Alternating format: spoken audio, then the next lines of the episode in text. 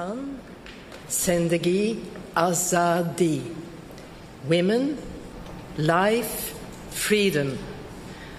The Norwegian Nobel Committee has decided to award the Nobel Peace Prize for 2023 to Narges Mohammadi for her fight against the oppression of women in Iran and her fight to promote human rights and freedom for all.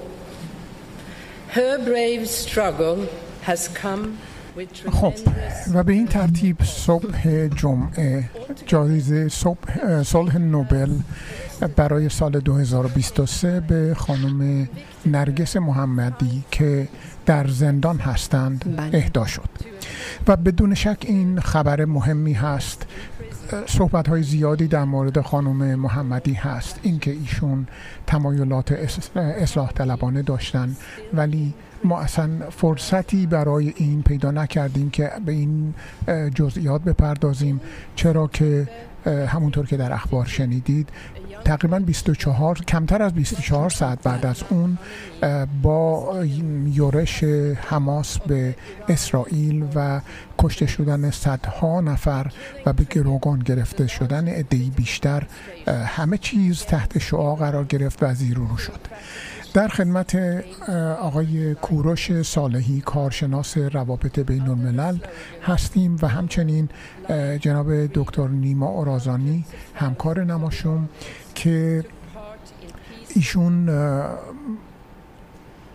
استاد دانشگاه کارلتون هستند، روانشناس اجتماعی هستند و امشب به این موضوع خواهیم پرداخت که واقعا چه اتفاقی افتاد، اصلا حماس چی هست، غزه کجاست و چرا این روزها ما بیشتر از حماس میشنویم، چرا از فلسطین نمیشنویم، اسمی از فلسطین نیست. جناب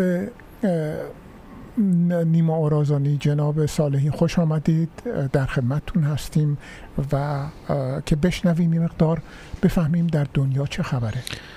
ممنون از دعوت شما. من یه جورایی خودم میزبان داستانم. از کوروش تشکر میکنم که دعوت ما رو قبول کرد، به استودیو اومد. اجازه بدید که اولین سوال رو من از کوروش بپرسم و بعد ببینیم که برنامه چطور پیش میره. خب با توجه به این که دو سمت جنگی که الان در گرفته حماس و اسرائیل هستن، گمان کنم که در بیشتر رسانه‌ها به همین دوتا اسم اکتفا میکنن و نه فلسطین. این شاید یه دلیل خیلی سادهش باشه، ولی من میخواستم پیش از هر چیز میشه از زوایای مختلفی میشه موضوع رو نگاه کرد، میشه به تاریخچه داستان پرداخت، میشه واکنش اسرائیل رو بهش پرداخت، میشه از نقش احتمالی ایران پرسید، میشه از زوایای مختلفی میشه به داستان پرداخت. اما برای من اون چیزی که خیلی جالبه این منطق استراتژیک و منطق نظامیه که تو ذهن حماس وجود داشته برای شروع کردن همچین حمله‌ای. کوروش، به نظر تو چی تو ذهن و سر حماس میگذشته؟ یعنی با چه پله، با چه برنامه‌ای، با چه طرحی به نظر تو این حمله رو شکل داده؟ خیلی متشکرم از دعوتتون. سلام عرض میکنم خدمت شنوندگان شما. راستش روز جمعه که خبر خیلی خوب اهدای جایزه نوبل به خانم نرگس محمدی رسید، من یکی از دوستای کاناداییم SMS زد که آره من فهمیدم کی جایزه نوبل رو برده و خیلی خوشحال شدم. گفتم آره بعد از مدت ها منم اولین خبری که سر صبح از خونه، من هنوز به ایران میگم خونه، شنیدم یه خبر خوب بود و خیلی خوشحالم. فردا صبح که بیدار شدم طبق عادت اخبار رو و اون هم به قصد شنیدن یا خوندن اخبار ایران تلفنم رو نگاه کردم، دیدم که به قول قدیمی ها هر دم از این باغ بری میرسد. اما اینکه واقعا چی در سر این نمیدونم واقعا چی بگم. این اهالی حماس میگذشته واقعا قابل درک نیست. اما من فقط یه چیزو میتونم بگم، حداقل اعضای حماس ظاهرا هیچ درکی از مسائل استراتژیک نظامی معاصر و اون چیزی که پشت این داستان هست نداشتن و اصلا حتی من فکر میکنم تاریخ بین الملل رو هم حتی نخوندن، وگرنه همچین کاری نمیکردن. درست. ببینید شما برای یک جنگ قبل از هر چیز احتیاج به یک پشتوانه اقتصادی خیلی قوی دارید. درست. ناپلئون بوناپارت تقریباً بیش از 200 سال پیش میگه یه لشکر روی شکم سربازاش راه میره. یعنی چی؟ یعنی اینکه شما باید تدارکاتت کامل باشه. خب من نمیدونم، غزه‌ای که برقش از اسرائیل میاد، آبش از اسرائیل میاد، تمام ورودی خروجیاش توسط اسرائیل کنترل میشه، اینا فکر فردای این داستان رو نکردن. این دقیقاً من رو یاد حمله ژاپنی ها به پرل هاربر میندازه. حالا حداقل ژاپنی ها یک کشور بودن، یک چندین میلیون انسان بودن، نمیتونم به لحاظ صنعتی پیشرفته بودن، مستعمراتی در جنوب شرقی آسیا داشتن، ناو هواپیما بر داشتن، تولید کننده تسلیحات روز دنیا بودن.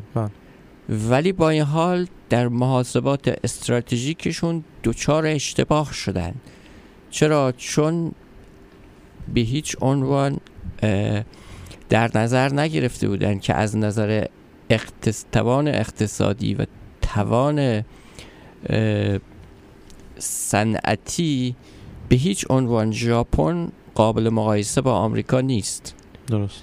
توانی که آمریکا داشت در اون زمان برای ساخت تسلیحات، برای وارد کردن نیرو، هم از نظر تکنولوژی، هم از نظر منابع طبیعی در اختیار و از نظر همه چیز جلوتر بود. خب ژاپنی ها حالا بد نبودن ولی باز هم خیلی کم بودن. بله، به پرل هاربر حمله کردن، با ناوای هواپیمابرشون رو بردن نزدیک، از قفلت آمریکایی ها استفاده کردن و یک حمله غافلگیرانه برق‌آسایی انجام دادن و خب مشکلاتی رو برای آمریکایی‌ها به وجود آوردن. تعداد زیادیشون رو کشتن و نمیدونم به اصطلاح ناوگان اقیانوس آرام آمریکا رو با مشکلاتی مواجه کردن. خب ولی فکر بعدش رو نکرده بودن. حماس به طریق اولا، یا مثلا بعضیا مقایسه کردن با 11 سپتامبر، القاعده فکر کرده بود که مثلا حالا 4 هواپیما بزنه به 4 برج، آمریکا تموم شد، دنیا تموم شد، یا کسی پیداش نمیکنه تو افغانستان. فکر روز بعدش رو نکرده بودن و خب یه عده‌ای هم حالا دل خوشی از بردید از سیاست‌های آمریکا نداشتن، خوشحالی کردن. ولی این کار، این سنگی که اون دیوونه به چاه انداخت، 20 سال خاورمیانه رو دچار مشکل کرد. حتی وضعیت فلسطینی‌ها رو هم بدتر کرد، چون به هر حال همه حواس‌ها به سمت عراق، افغانستان و مسائل این شکلی رفت. درست. به نظر من الان حداقل سران حماس یا اون فرماندهان بلند پایشون به فردای این داستان هیچ فکری نکردن. حد اکثرش این بوده که فکر کردن که مثلا آره ما یه همچین کاری میکنیم، این تلفات رو وارد میکنیم، بعد جهان اسلام، کشورهای عربی اینا انگیزه پیدا میکنن، نیرو پیدا نیروی روانی درست پیدا میکنن، داوطلبان مسلمان میان، حزب الله لبنان وارد میشه، نمیدونم از کرانه باختری گروه هایی ممکنه درگیر بشن با اسرائیلی ها و در نهایت ممکنه پای کشورهای عربی کشیده بشه و خلاصه اسرائیل در یک وضعیت بدی قرار بگیره و با توجه به گروگان هایی که میگیریم مجبور بشه یک امتیازاتی بده. درست. ولی خب میبینیم که این تلفات بالایی که اسرائیل داده نتیجه برعکس داده. دیگه اگر هم در اسرائیل یا در خارج از اسرائیل گروه‌های یهودی، شخصیت‌های دانشگاهی، آدم‌های منصف یهودی بودن که سرنوشت فلسطینی‌ها، غیر نظامی‌های فلسطینی براشون مهم بود، الان دیگه اونا خلع سلاح شدن. اونا دیگه حرفی برای گفتن ندارن و الان این تندروهای اسرائیل هستند که تمام به اصطلاح میدان را در اختیار گرفتن و اون نیروهای معتدلشون یا باید بیان پشت سر اینها یا حتی اکثرش سکوت کنن که حتی سکوت هم به لحاظ سیاسی براشون خیلی گران تمام خواهد شد. این سطح اوله، سطح اولیه که ما فکر کنیم حماس سر خود این داستان رو پیش آورده. بله. اما من فکر میکنم این چند لایه دیگه هم داره. بله. لایه های دیگهش اینه که خب همینجوری که خیلی ها انگشت اشاره رو به سمت ایران گرفتن، به سمت تهران نشانه رفتن، از تهران اومده باشه داستان و مخصوصا به اون صحبتی که آقای خامنه‌ای کردن و به نوعی هشدار دادن کسایی که با اسرائیل دارن معامله میکنن و عادی سازی میکنن، در واقع روی اسب مرده، نه حتی اسب بازنده که اسب مرده، شرط بندی کردن و خب از اون ور تدارکات، نمیدونم تکنولوژی، خب پاراگلایدر رو فلسطینی‌ها توی حماس از کجا آوردن؟ چه توی غزه ببخشید از کجا آوردن؟ نمیدونم حتی اگر در زیرزمین‌های خودشون اون راکت‌ها رو سرهم کرده باشن، موادش از کجا اومده؟ خب طبیعیه که انگشت اشاره به اون سمت گرفته شده باشه. خب در این شکی نیست که همونطور که تو میگی مدت هاست که ایران حامی نظامی حماس هست، بنابراین طبق چیزی که گفتی حالا اگر خود سلاح رو یک جا منتقل نکرده باشن، طبیعتاً مواد تولید کننده‌ای که منجر میشه به تولید سلاح رو قاعدتاً ایران در اختیار حماس تا پیش از این گذاشته. من یه سوال دارم که ممکنه برای هر دوی شما باشه، هم شما نیما و هم شما کوروش عزیز. شما صحبت کردید از این که تعداد بالای کشته های اسرائیل الان طوری فضا رو جو رو علیه حماس شورونده که دیگه معتدل ها هم ناچارن زاویه‌ای بگیرن. من میخوام بگم اینا اگر که واقعا با اون فرمون داشتن میرفتن جلو حماس که امیدوار باشن که حزب الله مثلا یا به قول شما نیروی روانی اعراب تکونی بخوره و جامعه جهانی برخی این طرف رو بگیرن یا هرچی، اگه با اون فرمون داشتن میرفتن جلو، این اندازه توحش و خشونت رو تصویر کردن مال چی بود؟ این رو برای چی به این بارشون اضافه کردن؟ کوروش میخوای بگی یا من بگم؟ من فکر میکنم از اونجایی که این داستان بار روانی به نظر من داره، این شما بفرمایید بهتره. اون چیزی که به ذهن من میرسه و البته پژوهش‌های انجام شده تو حوزه روانشناسی سیاسی هم اینو نشون میدن که شما وقتی سالیان سال یه تحقیر ملی رو تحمل میکنی، وقتی شما حتی طبق معیارهای سازمان ملل نقض قوانین انجام میدی، شهرک نشینی ها رو دائم، شهرک ها رو گسترده تر و گسترده تر میکنی. در فرایند این گسترده کردن شهرک ها خونه فلسطینی ها رو خراب میکنی، میکشیشون، شکنجهشون میکنی و بعد وقتی یک طرف این کانفلیکت، یک طرف این درگیری قدرت کمتری داره و دستش به جای بند نیست، این یک خشمیه که هی بیلداپ میشه، هی جمع میشه با احساس حقارت همراه میشه و بعد شما شاهد همچین چیزی خواهی بود. این من دارم پروسه روانیشو توضیح میدم و من توجیه نمی کنم این همچین چیزی رو. اصلا تو برنامهشون قرار نبوده این اندازه. به نظر من بخشی از داستان اینه و بخشی از داستان اینو توجه بکنید بهش که حماس نه تنها همونطور که کوروش توضیح داد در مورد مسائل نظامی اصلا فکر نکرده، بلکه در مورد مسائل رسانه‌ایش هم فکر نکرده. یعنی الان اسرائیل برخلاف جنگ‌های گذشته که به شدت نحوه درج اخبار رو از طریق نیروهای دولتی خودش کنترل میکرد که چه خبری بره بیرون، بلکه این دفعه اتفاقا کار برعکس رو انجام میده. یعنی دوست داره صحنه‌های وحشتناک خیلی بیشتری از این جنگ بره بیرون تا استفاده خیلی بیشتری بکنه از اون خشم اخلاقی که جهانیان احساس خواهند کرد با دیدن این صحنه‌هایی که واقعا هم باید خشم انسان‌ها رو بر بیانگیزه. به نظر من این دوتا فاکتور خیلی تأثیر دارن، هم یه خشونت سرکوب شده و تحقیر ساختاریافته تاریخی رو شما از سمت فلسطینی ها دارید یا دست کم حماس و اونهایی که طرفدارش هستن، حالا این دوتا رو باید با هم دیگه تفکیک کرد، و هم یه سیاست تبلیغاتی دارید از طرف اسرائیل که هر چقدر بیشتر این صحنه ها سیرکولیت بشن، بچرخن تو فضاهای اجتماعی و در دنیا تا بتونه ازش استفاده بکنه. بله. مرسی.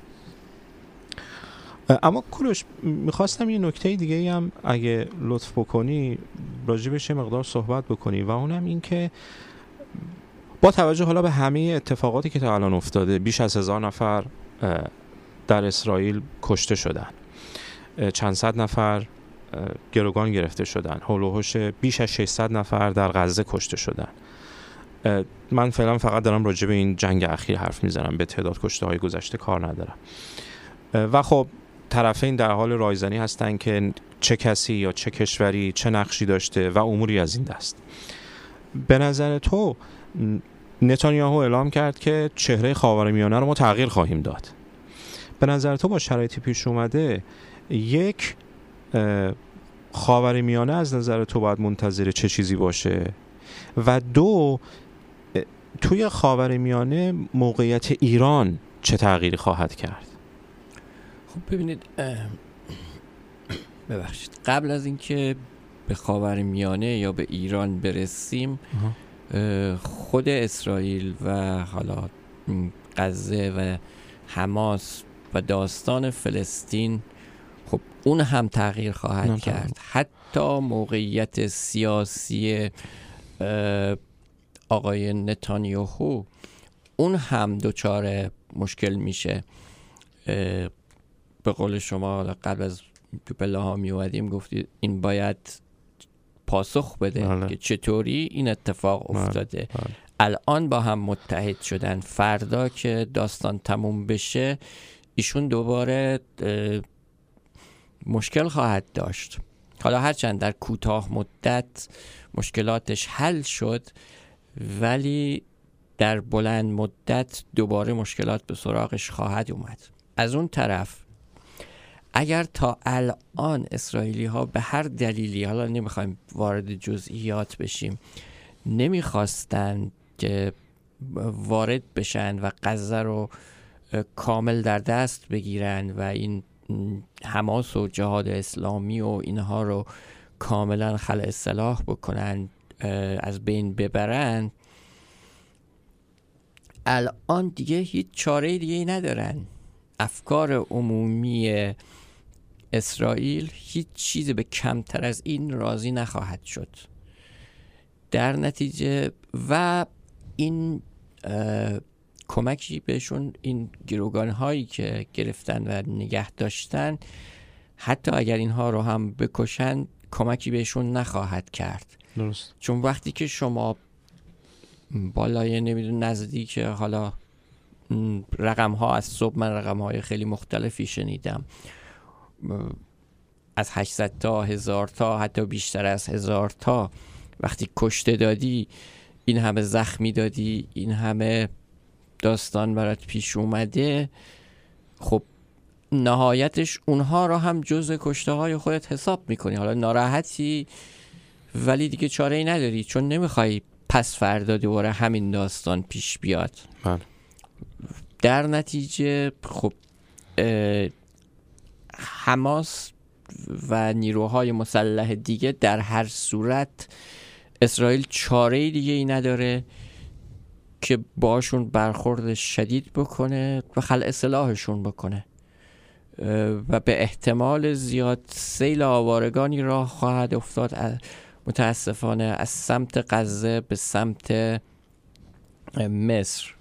و من مطمئن هستم بعد از اینکه این التهابات بشینه و بعد از اینکه فلسطینی ها، یعنی بیشتر مردم غزه، بیان حساب کتاب بکنن که چی شد، چه دستاوردی بود، تا همین الانش 123,000 نفر توی غزه بی خانمان شدن،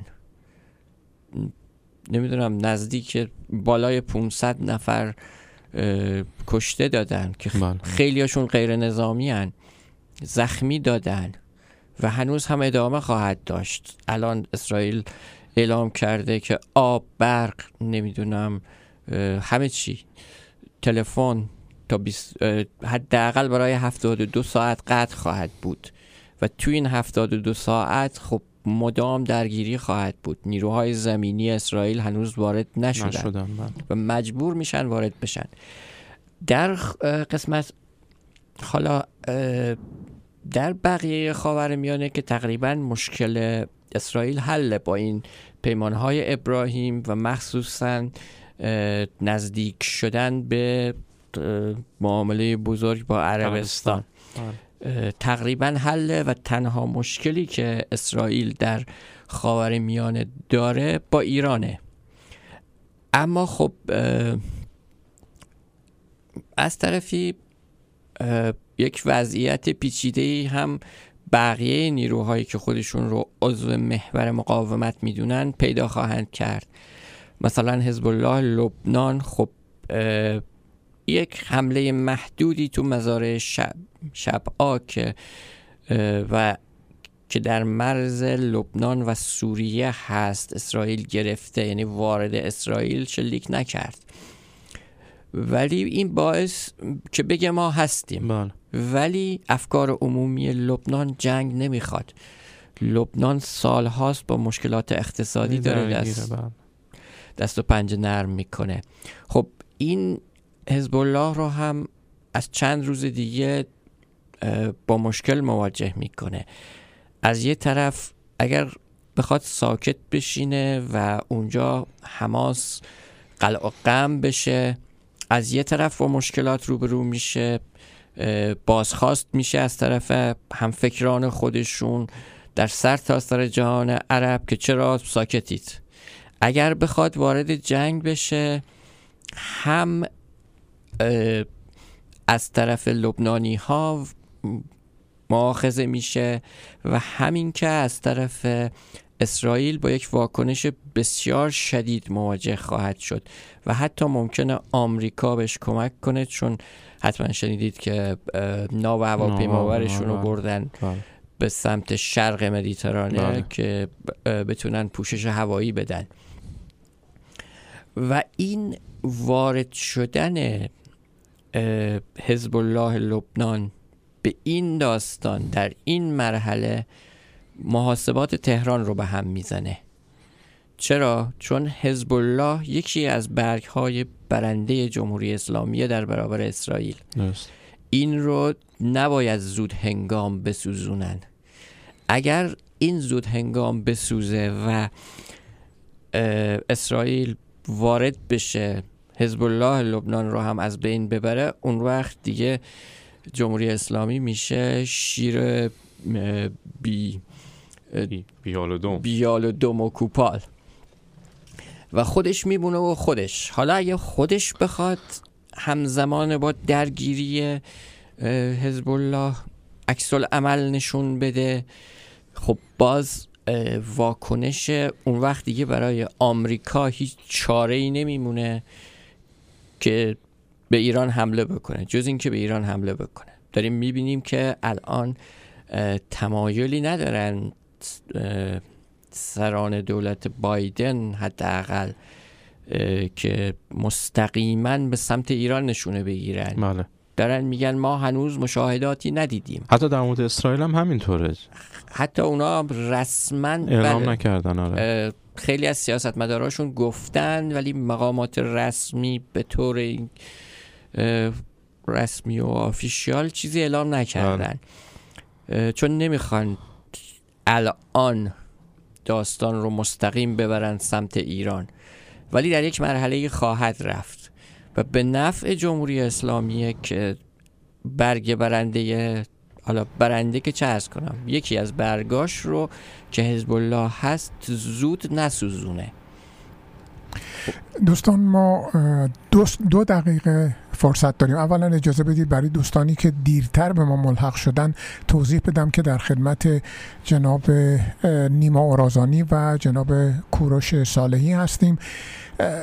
صحبت‌های ارزنده‌ای کردی جناب صالحی. من تصور میکنم این قائله به این زودی ها متوقف نخواهد شد و احتمالاً ما در فرصت های بعدی باید مزاحم شما بشیم و از دانشتون استفاده کنیم. اما خواهش میکنم در دو دقیقه آینده یک جمع‌بندی بکنید که پیشبینی این هست که ما به کجا خواهیم رسید در روزها و یک هفته آینده. اگر سوال در مورد ایران هست، نه در به طور کلی در مورد در منطقه، من فکر میکنم شاید حتی تا 2-3 هفته آینده، حتی تا 1 ماه آینده درگیر حماس خواهند بود. حالا میگم اگر حزب الله وارد بشه که داستان کلا فرق میکنه و ممکنه تا حتی چند ماه درگیر این داستان باشند که هم در جنوب هم در شمال اسرائیل بجنگه. در کوتاه مدت حداقل فکر نمی کنم درگیری مستقیمی با ایران پیش بیاد. بعد از اینکه این دوتا قائله بخوابه، اون وقت هم نوبت بالاخره باید یک تصفیه حسابی هم با جمهوری اسلامی بکنن که اون هم خیلی راحت نباید بود و خیلی بی هزینه نخواهد بود برای جمهوری اسلامی. درست. من ممنونم از شما، زحمت کشیدید. همونطور که عرض کردم تصور میکنم همونطور که خود شما هم پیش بینی کردید، این ادامه این ماجرا معنیش این هست که ما ناچاریم دوباره مزاحم شما بشیم و صحبتاتون رو بشنویم. خواهش میکنم. هرچند من ترجیح میدادم برای یک موضوع خوشایندتری در خدمت شما باشم، ولی ایبی نداره. این رو ما برگ سبز، برگ سفید میگیریم برای اینکه در موضوعات خوشایندتر هم مزاحمتون بشیم. خواهش میکنم، در خدمتتون هستم. ممنونم ازتون جناب آرازانی. ما تا چند دقیقه دیگه دوباره در خدمت شما خواهیم بود.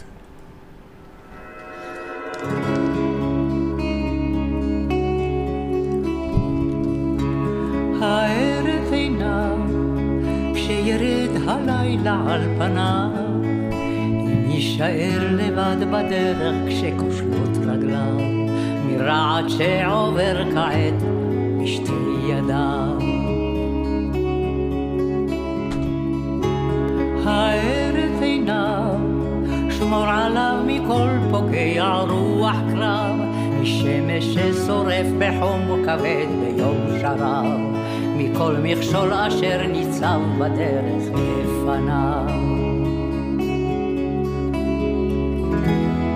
הייתי עוטפת אותו בשתי ידיים ומחכה שירדה משם ינוע ירגע. הייתי מחכה הייתי עוטפת אותו בשתי ידיי ומחכה שירדה משם ילום ירגע, הייתי מחכה.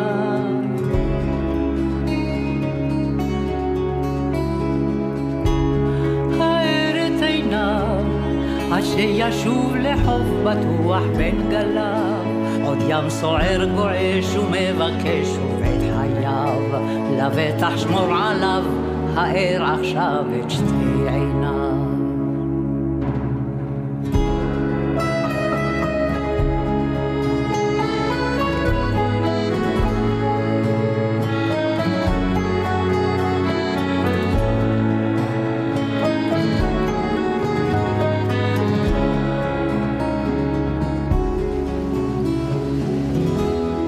הייתי עוטפת אותו בשתי ידיי ומחכה שירדה משם ינוע ירגע, הייתי מחכה. הייתי עוטפת אותו בשתי ידיי ומחכה שירדה משם ינוע ירגע, הייתי מחכה.